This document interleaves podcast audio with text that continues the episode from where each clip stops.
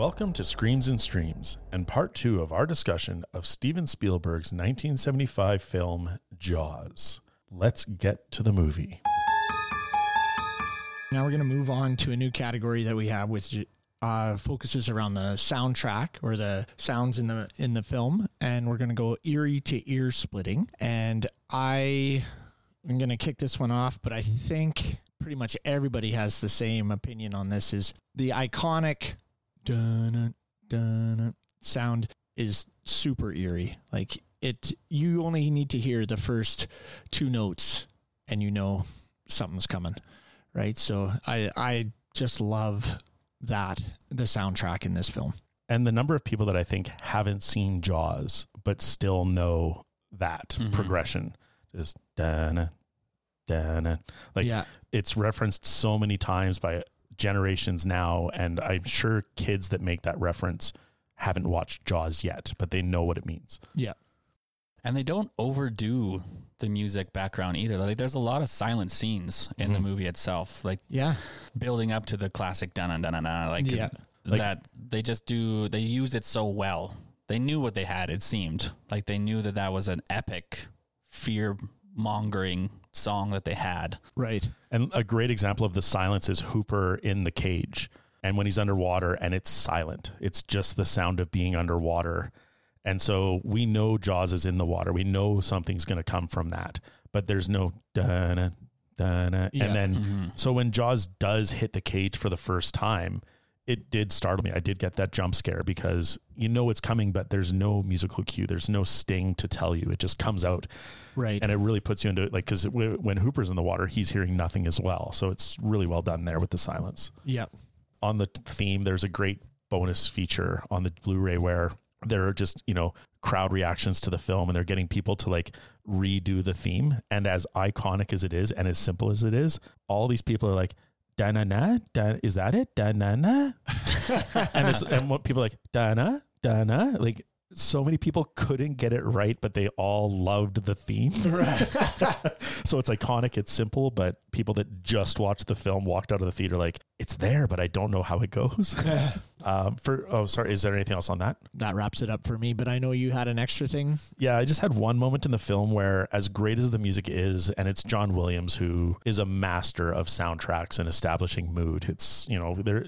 I don't think there's a movie that he's done that isn't amazing for music and score. But during the hunt of the the monster when they're on the boat and they're pegging it with the barrels and it's supposed to be this tense build up and this fight right for survival to kill the beast and they shoot it with the second barrel and then it just becomes this like jaunty Goonies esque adventure music, where it's just like this like it, it would fit more with like Indiana Jones and like short round doing something crazy. Like, it just completely ruined the mood. It's this tense fight with the monster, and they've got a second barrel on it, Yeah. and it's just like da da da da da da da. Mm, like it's just Yeah. almost like it, it could have been in Hook. It could have been in a Pirates of the Caribbean. It just did not fit the tone Right. and it just completely stops the tension of that moment.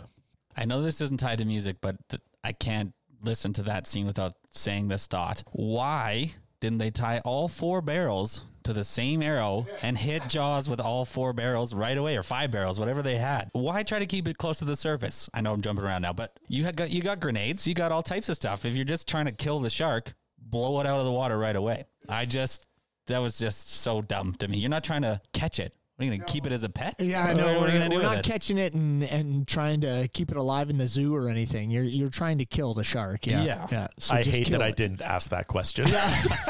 Well, it's because Hooper could only tie one knot at a time. He barely got that one barrel off before it almost took his hand off, right? That- that's okay. Let's let's really get into this because that's the, that's the other thing is like they spend all that time on the in the in the night scene when they're on the boat and he's explaining all of his like high tech tracking stuff and like oh I've got this and it's sonar and Yeah. and then they spend all that time tying a tracker to the barrel and there's no reference to the tracking.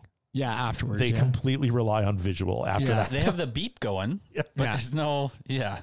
But I think that's kind of a statement to the old, like the old ways of Quint compared to the new technology, technological ways of Hooper. And it's like the old ways are better. I, Yeah. I don't know. I kind of took that because every time Hooper did something, it was okay. But every time Quint did something, it, it was right, right? Oh, it's Right. a 20 footer at 25. It's, uh, oh, Right. it's, uh, I can shoot this with a harpoon. You got your fancy stuff. It doesn't work. All it, But they built Hooper as like a character that doesn't back down. Like he was yeah, true. the yeah. aggressor in many situations, and he didn't advocate for himself to bring his own bigger, much fancier, nicer boat along with the old boat. I, Yeah. I could go down rabbit holes here, but I know.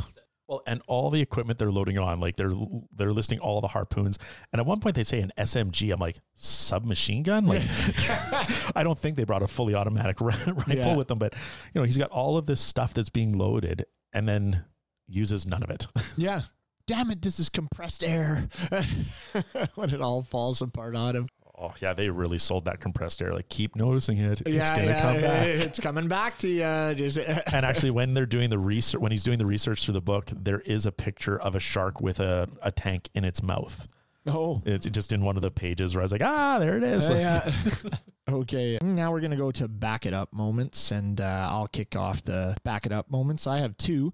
The first one is probably the most famous jump scare in any horror movie is the head coming out of the hull of the ship. It still gets me, even though I know it's coming. Last night I was rewatching it again and it got me again. I was just like, I know this is coming, and then ah and then i jumped and it's just so well done the, i think the the head still looks pretty pretty good for you know by today's standards. And and it just kind of comes out there it freaks him out. He drops his harpoon and everything goes crazy after that. But uh but that's that's my first one. I love that that jump scare. And then the second one i have is um the slap scene with uh, the one that loses her, child. Most gratuitous scene. And and she comes up and just hauls off on sheriff brody just Yeah. slaps him so hard. And i guess she was really slapping him like really hitting him and they had to do that. They they asked her how much how many times she had to slap him and it was 17 times she slapped him to create that scene yeah. And he even said in an interview he's like yeah she's really hitting me. She really winds up and slaps me.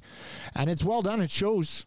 Yeah. and I, and I like that scene. In fact I know years afterwards they when they were interviewing her she said that people would come up to her on the street and say hey can you slap me?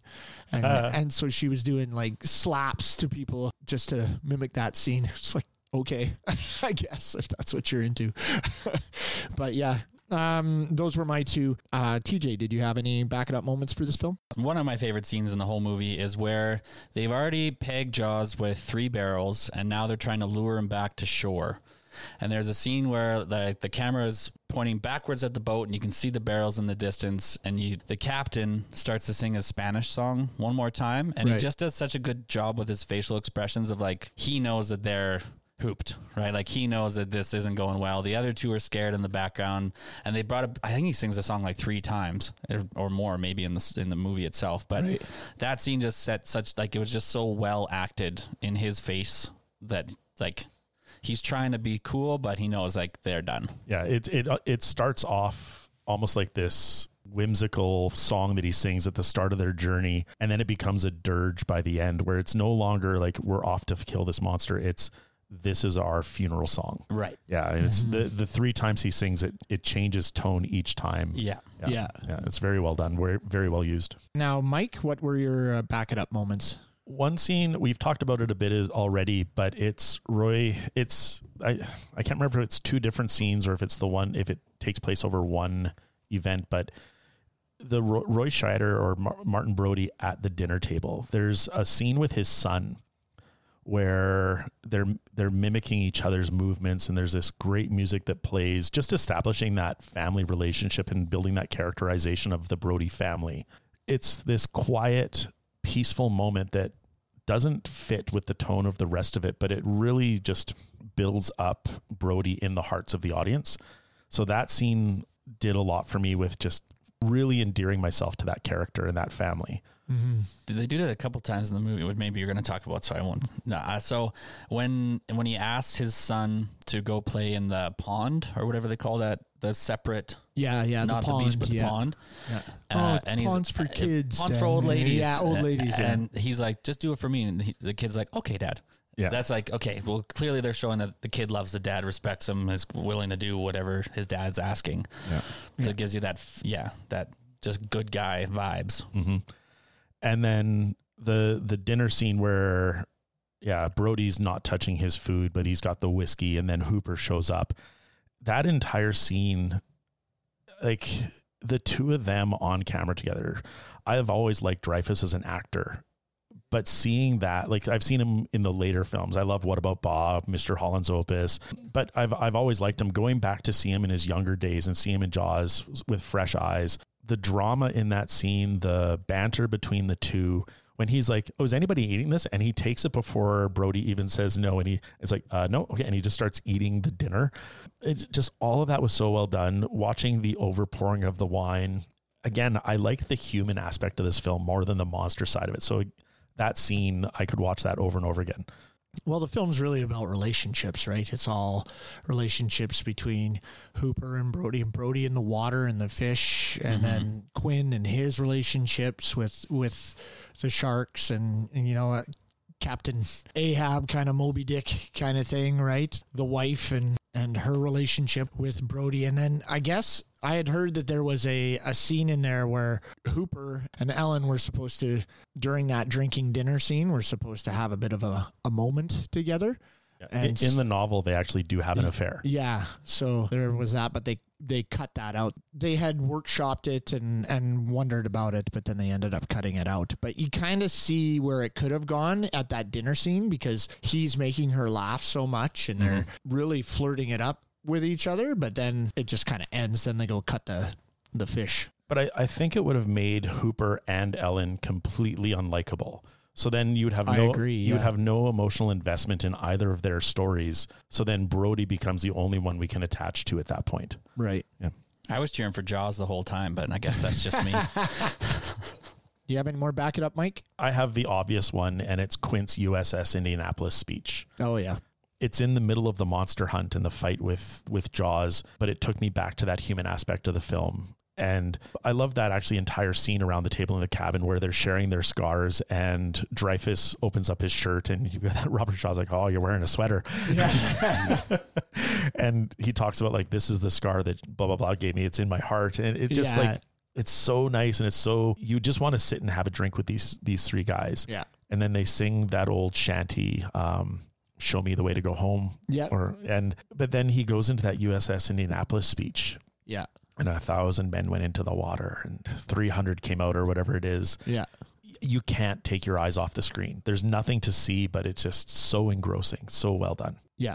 Yeah. No, I agree. Like in a modern day movie, they'd probably do a cut scene to show what that was like, but he does a better version of it just talking about it than you could do with a cut Yeah. scene. just focuses on him and him telling that scene and he yeah no he does a he does a really really good job with that one yeah It's mind blowing to me that they know like that is a true story. If you're not sure, but that is that really happened. yeah Why not make that movie instead of we got a bad shark, we got to kill the shark? Make that the movie that you're making instead of Jaws itself. yeah i well there's a there's a book called in harm's way by doug stanton that that i've read about that whole thing and maybe they'll they would make the movie today i don't think they could have made it back then without getting a rated x rating Right. it is so crazy what happened to those poor people on that Mhm. ship, and I'll uh, I'll read a little excerpt of it when we go into our bonus features. But it's it's so disturbing. The when the torpedoes hit, and they they follow this one guy around that one of the captains that's trying to save people, and he's talking about limbs all over the place and people's burnt skin hanging off their bodies, and they're screaming and running around the ship,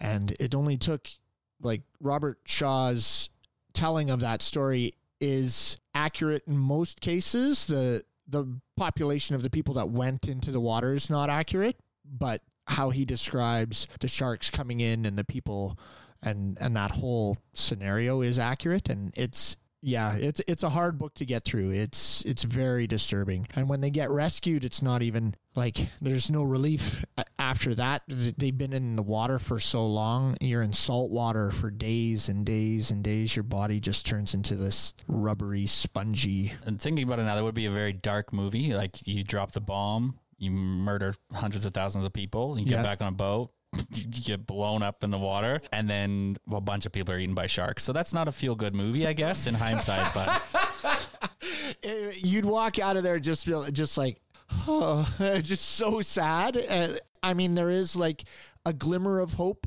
when the 300 and some guys do get rescued, but a lot of people lose their lives in that, and it's it's just hell.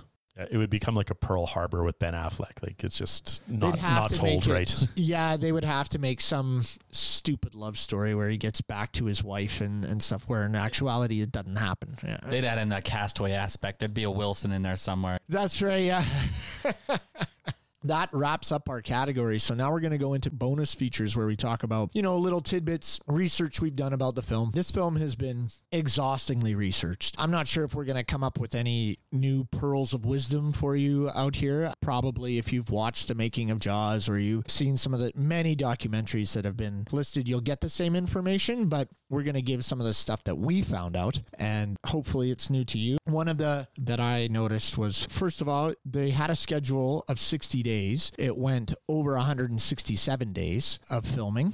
They didn't really understand what it was going to be like to film on the ocean. And so there was a whole group of problems that came with just that alone. And I don't know if anybody has any research on that. Yeah, TJ? Well, so at and you can correct me if this is incorrect, but at Universal they show you where they filmed some of the scenes in Jaws. Basically, they have a large pond where they did a lot of like the last 40 minutes of the film where they're fighting the shark and trying to kill the shark. Yeah. And once you've seen that, it's really hard to unsee it in the movie where they go from calm waters to their actual ocean shots where it's a normal ocean wave. Right.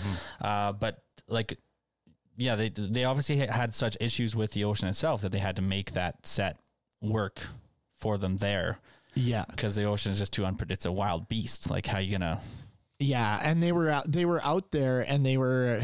They, they said one of the problems was while they were filming, people would be sailing in their sailboats, and th- they would say, you know, this is supposed to be the last battle. Nobody's supposed to be out here. We're supposed to be way out into the water, and so they'd sit there, and these sailboats would come through their shot, and they'd have to cut, and then have to wait till the sailboats go away. They couldn't anchor properly. The uh, if the wind picked up and the water was too unsteady, then the, it would just pull the anchors every which way. They couldn't steady their shots with the cameras. They all had to do handhelds. They were like, if we do tripods, everybody's going to be sick because of the way it it filmed. There's Yeah. one scene when they're early on on the boat, and I think it's just before he starts fishing for Jaws, and Yeah. the and the boat is just rocking up and down, and it almost looks like it's green screened Yeah. with that ocean. And so, yeah, I could imagine if that had been shot in a different way, it would have just been nauseating.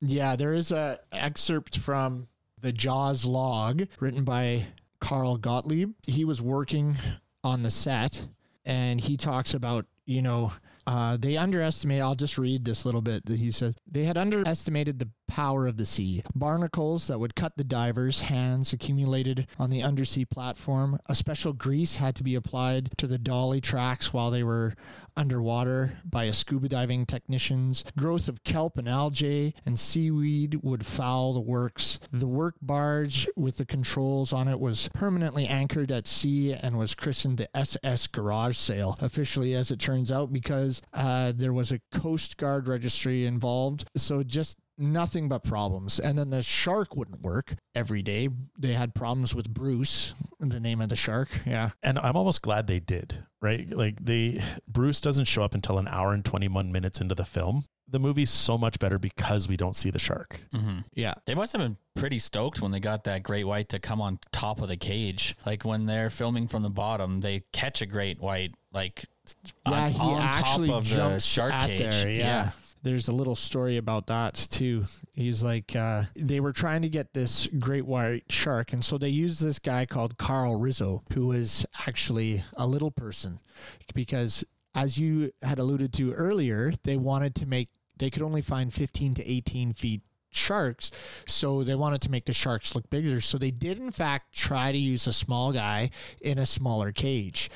And so they had this small cage set up and he was about to climb in and this shark jumped up got the cage knocked carl rizzo back and and like took him out and then took the cage down and got caught in it and started whipping around back and forth and back and ripped up cables and wire. If he had been in the cage, like he was climbing in, he was in the process of going into the cage. If he had been in it, he would have been killed. And so they they use that shot from underneath to kind of show it, but they tried to go back out and shoot it again, but Carl was done. Oh yeah, you could not get me back in that water. I wonder if they would have changed Hooper's storyline if they got the real footage of that. Yeah, I know, right?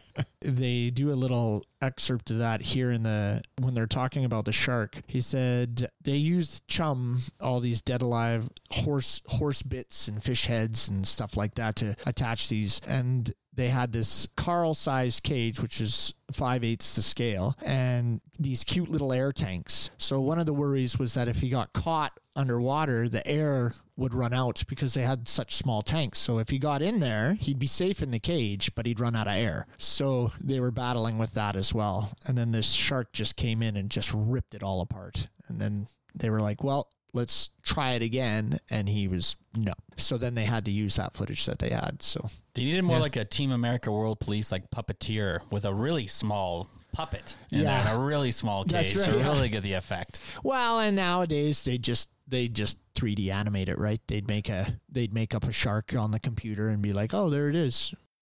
Or even and it wouldn't look as real then either. Like they tried, the, they did their best with what they had at the time. Yeah. But I mean, Spielberg with Jurassic Park, right? He tried to use real effects as much as he could.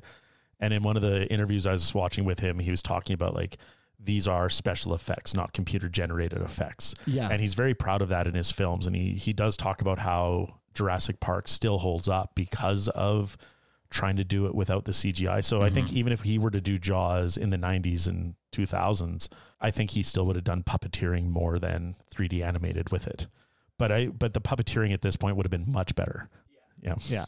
No, I think so. Yeah. Well, and even like the, at the end when Quint's getting eaten, the the jowls on Bruce are just kind of laughable. Like they mm-hmm. couldn't get that hinge Yeah. to look right, and so he's just kind of chomping away, and it looks like it looks like almost like a bulldog jowls that are sitting there. Yeah. Did you see the story about when Lucas visited the set? Just speaking of Bruce and his jaw and the jowls or the, the mouth. No, no.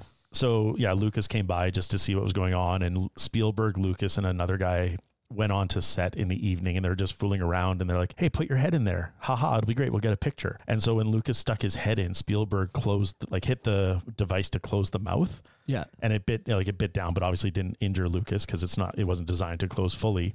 But then they couldn't get the jaws to open back up, so Lucas was stuck in, and they had to pry the mouth open to get him out. And they're like, they were like, "Oh shit, I think we broke the the mechanism," and then they just left. They told nobody. so like the director of the film was screwing around, almost broke his own monster, and they're just like like a schoolboy's like, "Nope, we weren't there. I don't know what I'm out of here. Yeah, I, I'm getting away. Yeah. Just a couple more things in harm's way. Again, the amount of people that went into the water, he said were 1,100 went into the water. It was closer to to 900. So the the book says it would be later estimated that 300 men died immediately during the torpedoing and subsequent explosions. Uh, close to 900 people made it off the ship. And so those are the guys that went into the water and actually experienced probably the worst hell. Well, it was the, the largest shark attack in history. So just going on that, by dusk on Monday, hundreds of sharks had encircled them.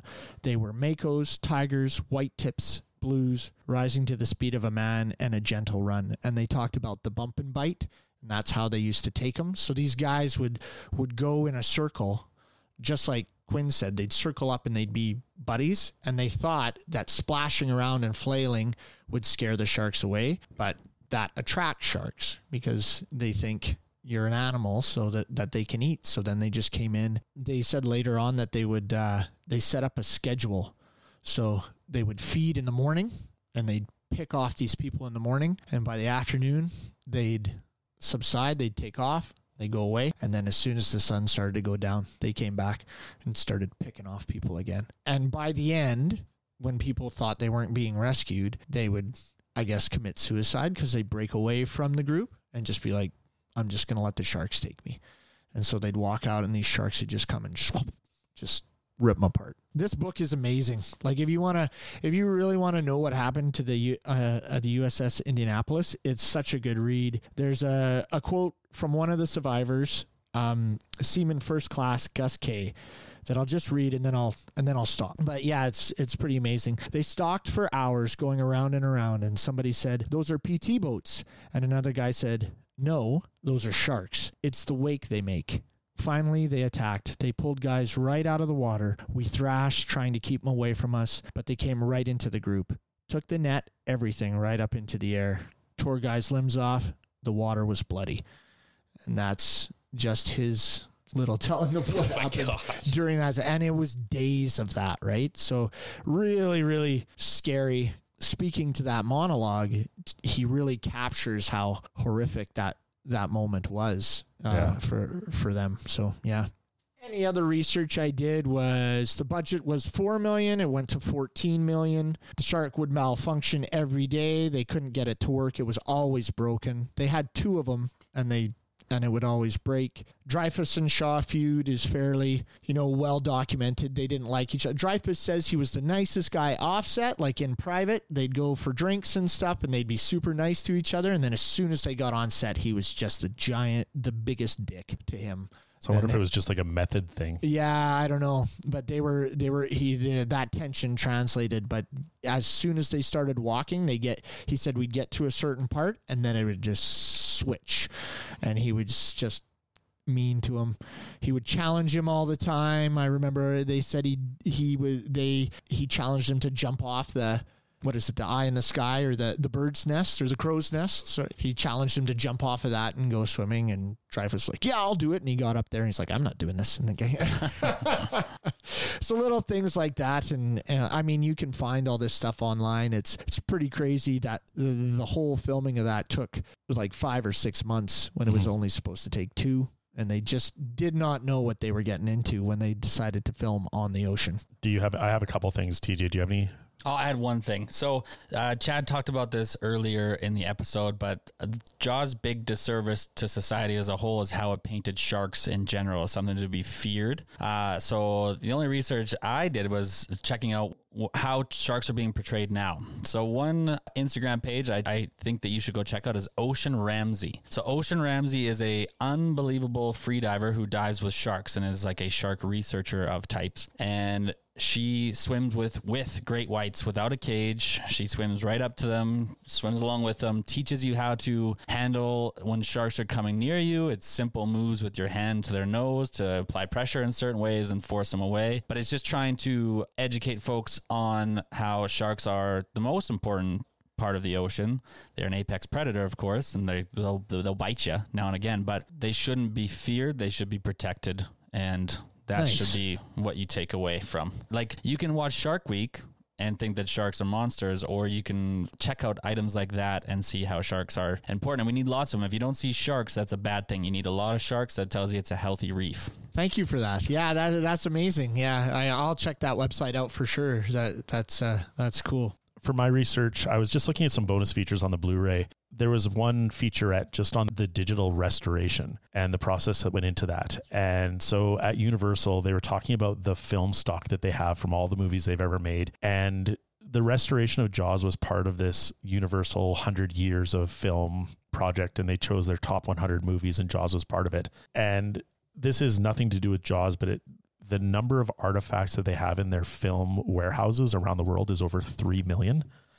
So it's just, yeah, the amount of negatives they've got. yeah And so for the digital restoration, they were looking at different ways they can do it. And they used the original negative of the film because they still have it. And the process was really cool because the film is old and it's been run a few times. So it's got a lot of scratches and dirt on it. And they tried to clean it up as much as they could. They still couldn't get a good scan. And so there's a, a fluid bath that you can put negatives into, and the water takes away these scratches. So as they were doing the scan to digital for the restoration, it was running through this fluid. And so that cleaned up most of the negative itself. And then a team of experts, like there's no other word for it, um, digital restoration experts, went through the film a frame at a time oh to clean it, clean it up. good lord that take forever some some frames were over three hours Oh, for one frame of this film. And they showed the process where they would have a clean frame bef- like they would have a, a a damaged frame that couldn't be restored just by the water bath, and they would have the frame before and the frame after. And so sometimes if it was just the one frame, they could cut it out. But if there was multiple frames that were damaged and they needed to be cleaned up, and I think this is where that great uh, the tiger shark's eye comes into it. They would use Photoshop to paint it in either with if they had it if they had Okay. some stuff from the frame before and the frame after, they would do a composite to fill in the damaged area. If not, then yeah, they would they would digitally add it in or enhance it. So just ah, that Okay. whole process was fascinating Yeah. to see, and they showed what the original footage looked like compared to the cleaned up one. And it's it's amazing how well they did. Yeah the effects are noticeable. And there's a few things like that. The two shooting stars that there's still controversy whether they were real or not they they the second one Back to back. Controversy about shooting stars. eh? That's not real. Get Neil deGrasse Tyson on the case. the second one moves so shudderingly it's like there's no way that's natural When it doesn't or- come past the cloud. Yeah. It stopped in with the with the digital restoration those two they should have just cleaned those right out i don't know why they kept them in Yeah. Yeah. Uh, so that was that was an interesting bit, and then the other just on the topic of budget, it, it's yeah the the budget ballooned up while they were shooting, but this is the first movie to ever gross over 100 million at the box office, so it is considered the f- the first true summer blockbuster. Blockbuster. Yeah. Yeah. And the it's interesting, Chad. You t- you alluded to like this film's been researched and obviously written about to death, and Yeah. I had texted you like research for this is overwhelming because there is so much. And what do you pick that's unique that you know adds flavor to our podcast? And when I was searching, I was like behind the scenes facts of Jaws, unique facts, and all these web- websites would pop up like twenty things you do not know about Jaws, and they'd be the, all the same listicles. Yeah. it's like well, if if eight ep- websites have the same information, it's Yeah. not unknown. um, but the one the one I sort of finished with or enjoyed the most was from TV Tropes, where it talked just about the differences between the film and the novel. Because Okay, yeah, it it ends with a very interesting take where. In the novel, the Orca's experiences they take place over multiple days, where they keep going back and heading back out. Oh, so, so just an interesting, different timeline. Yeah. Whereas I think the film does it better, where they're out on the ocean and they almost become stranded. It's Yeah. They're committed, right? yeah, it becomes more tense, adds more weight He's on to an it. island. Uh, the storyline as to why Amityville's mayor needs to keep the beaches open in the novel, he owes money to the mob. Oh, Oh, right. I had heard that before. Yeah. It's such a bizarre And they took plot that line. out of there. Yeah. Yeah. But yeah. he does seem like a mob guy. He so does. Totally, The way he dresses, most Yeah. definitely. Yeah. Yeah. Yeah. But I think for the film, that would have been a whole side story that would have taken too much time. So Right. yeah. Hooper dies in the shark attack in the cage in the novel. Oh. Yeah. Uh, Quint drowns. He doesn't get eaten by the shark. Huh. So he, yeah, I don't know. I haven't read the novel and it didn't go into details, but yeah, he his death is by drowning. Um, Jaws dies from blood loss. Oh, that's Yeah.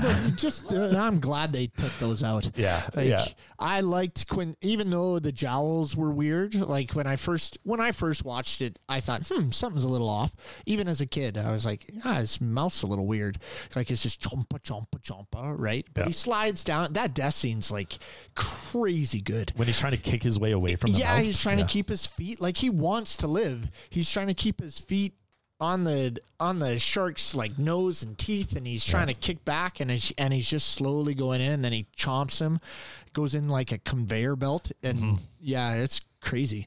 They should have had his eyes roll back in his head. That's another little detail they missed when the shark bites Oh, bites. yeah, and they, the yeah, eyes that's roll right. back to protect themselves. That's true. Yeah, yeah. That little filter comes over top, and they when every time they bite. But I think that the fact that Bruce was chomping, I think they were just happy that they could get get the scene shot. the last difference before I get to like the next the reason I'm doing all this is in the novel the newspaper writer was actually more sympathetic to Brody and supportive of Brody Oh, okay. and so before the Orca heads out the journalist actually writes an article in the paper condemning the council and oh. saying Oh. and like saying like they knew they should have closed and so more people were behind Brody whereas in the film the newspaper seems more defensive and Everybody's protective against Brody, it Yeah. seems, right? Like, Yeah. Yeah. But I think that's how you set up like that classic horror movie. You want to talk about tropes. It's like when the teenagers run to run to the cop and they're like, "Oh, you're partying again," Right. and, and everything. And he- this guy knows and he wants to take the safe route, but they're like, "No, no, no, we gotta." we know better than Yeah. you. Yeah. And the reason I shared all that because this next little bit is great. So Spielberg uh, read the novel in preparation for this, and he's quoted as saying that he hated the novels, uh, the characters so much, or found them so unlikable, like the heroes, that he actually wanted Jaws to win in the end. Yeah. You were Team, cheer- team Jaws. TJ was cheering for the shark the whole time.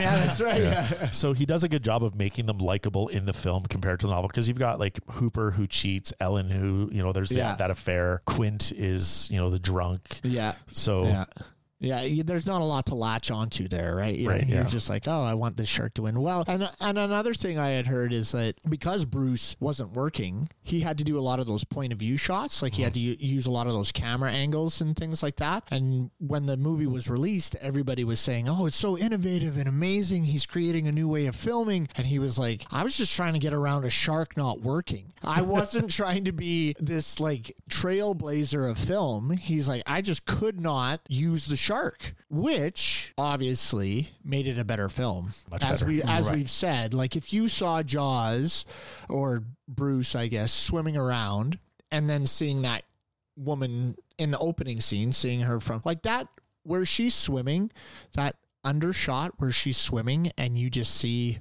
her swimming around and and you hear the music and you know Jaws is watching it. That's so iconic. It's Yeah. so well done. and the camera moving up as she's treading water. Yeah, Just- Yeah. and it's just do do do do do do, and then and then the music stops, and and he takes a chomp, and it's like, yeah, and uh, I I think it worked out for the best, even though you know it was frustrating at the time. I'm sure you're you're like, I've got two months to film this.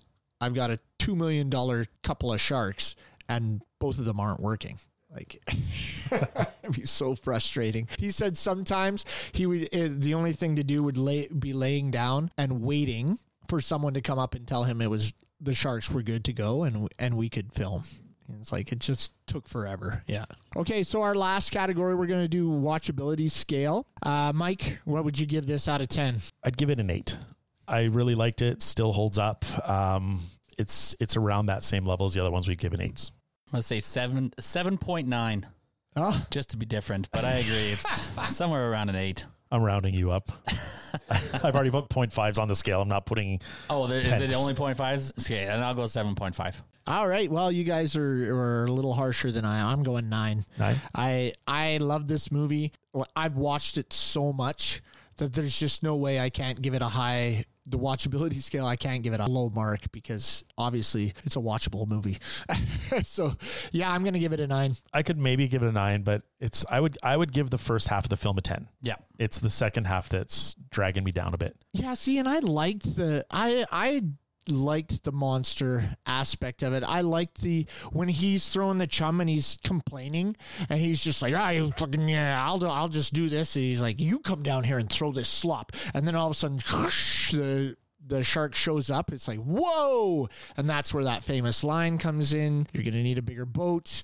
And then I like the way Quint dies. I I remember watching it. I the shark when he's like driving for him and he's and he's chomping away on that on that tank. You know, that's a little give or take. But and then when they're they're kicking and and going back, it's like, what day is it today? Yeah. Tuesday. I don't know. I just really liked the whole movie. So I think it's due for an HBO full season of the backstory of Jaws. What happened to Jaws that he's so angry? And then the USS Indianapolis. That whole that's two or three episodes right there. Oh, yeah. And then the the the buildup of characters, the mobsters, and then maybe the final episode is Jaws is there.